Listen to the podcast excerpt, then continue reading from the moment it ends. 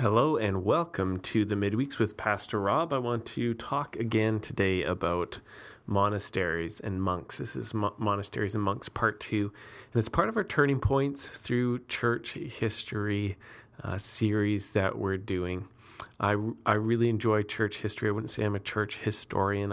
I forget way more than I ever remember, but I like to know the context of, what God has done between the resurrection and today so that I can kind of get a sense of its family history. It's part of who I am as a Christian, to know what God's been doing and what brothers and sisters have been doing in the world since the resurrection from the dead. And so the turning point we're talking about now is the development of monks and monasteries. And really, in one sense, Mark Knowles says it's about the completion of Saint Benedict's rule for running monasteries, which was probably the most influential book written on how a monastery should function, how it should run.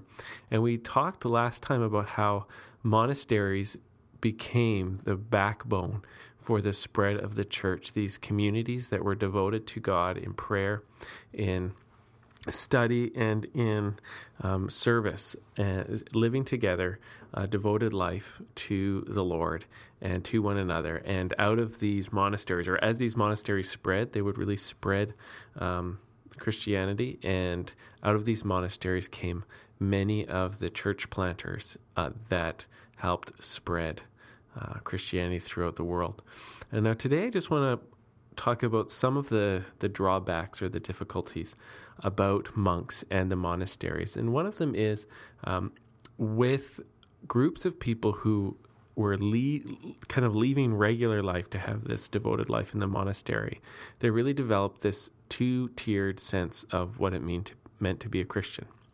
They were kind of like your regular ones, and then there were the especially holy ones, or the especially spiritual ones, who would become monks or nuns. And that isn't how the New Testament describes how the faith works. If you're in Jesus, if you're a Christian, you are a saint.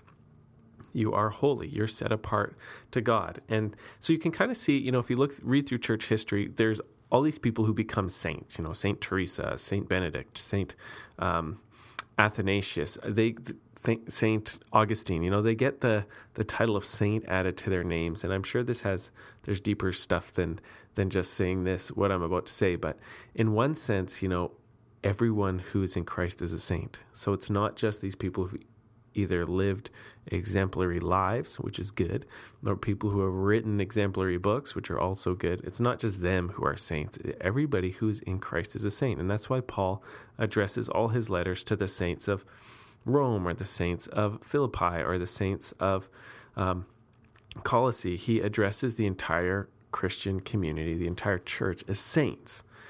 And so the monastic movement, which was kind of trying to reject worldliness and embracing a more spiritual life, it's almost impossible not to see reality as kind of two-tiered faith. There's moms and dads farming, doing their peasant work, and then there's the real saints who are in a monastery or whatever it is. And that's just not how the Bible looks at it. There's just different callings. Now, of course, there is something to be said about how you spend your time. And so the Apostle Paul in 1 Corinthians, talking about whether or not people should get married, he says, I wish everyone was like me and was single, because you have more opportunity to be devoted to the Lord. You're not taking care of a husband. You're not taking care of a wife. And what he's talking about there is really about, time and whether or not you have distractions. Not that marriage is a bad distraction, it's a good one, but you got people to take care of. And so what he's saying is, if you are single, you have more time to spend with the Lord. And that is true. And that is good. But it's not what makes someone a saint or set apart. It's just part of the calling. And so Jesus says, when they're talking about marriage and the disciples say, maybe it's better not to get married. Jesus says, some people have that gift. Some people are called by God to not be married, but other people aren't given that gift. They're given the gift of marriage instead. And he doesn't say one's more spiritual or better than the other. He just says they have different gifts and different callings to devotion.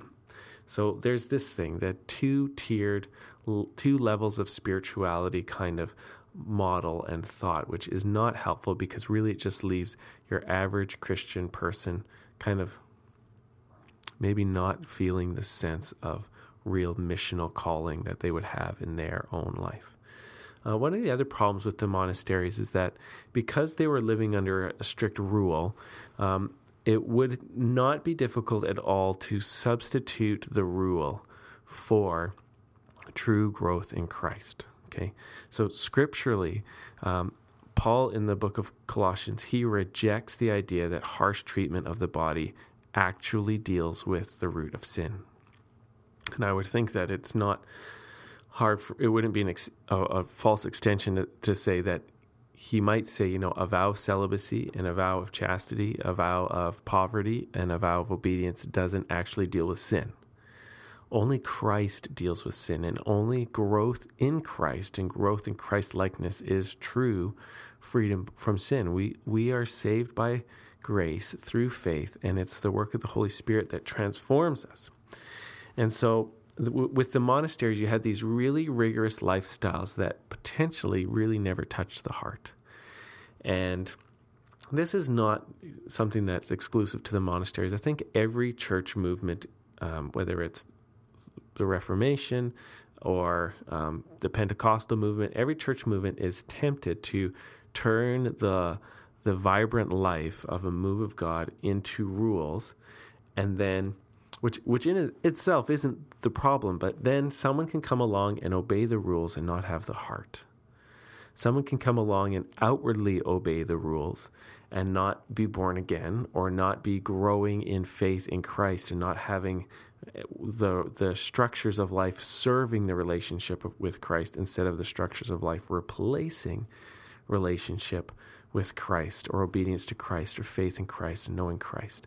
And so the monasteries had that issue where they would regularly grow and then go into a decline and become hypocritical and superficial. And then what often would happen, then there'd be another movement that would come through and start another monastic order, which would be vibrant and grow and full of faith and kind of renew other monasteries. But then it would go hard again, and it would just be about rules and the outward stuff until God revives it again. And so the monasteries suffered that issue. Even though the lives were very rigorous and the 7 times of prayer day and study and work and all that stuff, even though it was very structured towards godliness, godliness is a work of the Spirit, and it's accomplished by faith and submission and a rigorous life or a disciplined life can help and can work in accords with it, or it can be a substitute for that. And so that is a main issue. And one of the things that came out of that, and a third and final issue with the monasteries was they were just as open to corruption as anything else is. And that's part of why the Reformation happened, was that the entire church had become very, very, very corrupt, whether it's politically corrupt or, corrupt with immorality. It had become very corrupt, and there were some real pushes from within the church to fix things, but eventually it just led to this need for a real reformation based on Scripture and a return to the Scriptures. And so the monasteries were no defense against bad theology and corrupt practices coming into the church, even though they had these really strict lives. So anyhow, long story short, just as a reminder, the monastic movement, which really had its heyday for about 1,000 years, starting in the late 300s, early 400s, lots of different monastery movements and these communities building their lives around God in prayer, in study, and in work that were set up all around the known world, were the backbone of spreading the church and the health of the church and really improving the lives and the culture of the peoples that Christianity was impacting their lives. So a huge movement. And if you want to, I think there's some monasteries kind of north of Winnipeg you could go check out if you'd like to do that. Otherwise, next week we're going to be moving on to Charlemagne and what happened when a pope crowned him emperor and how that was a major turning point in church history. Be blessed.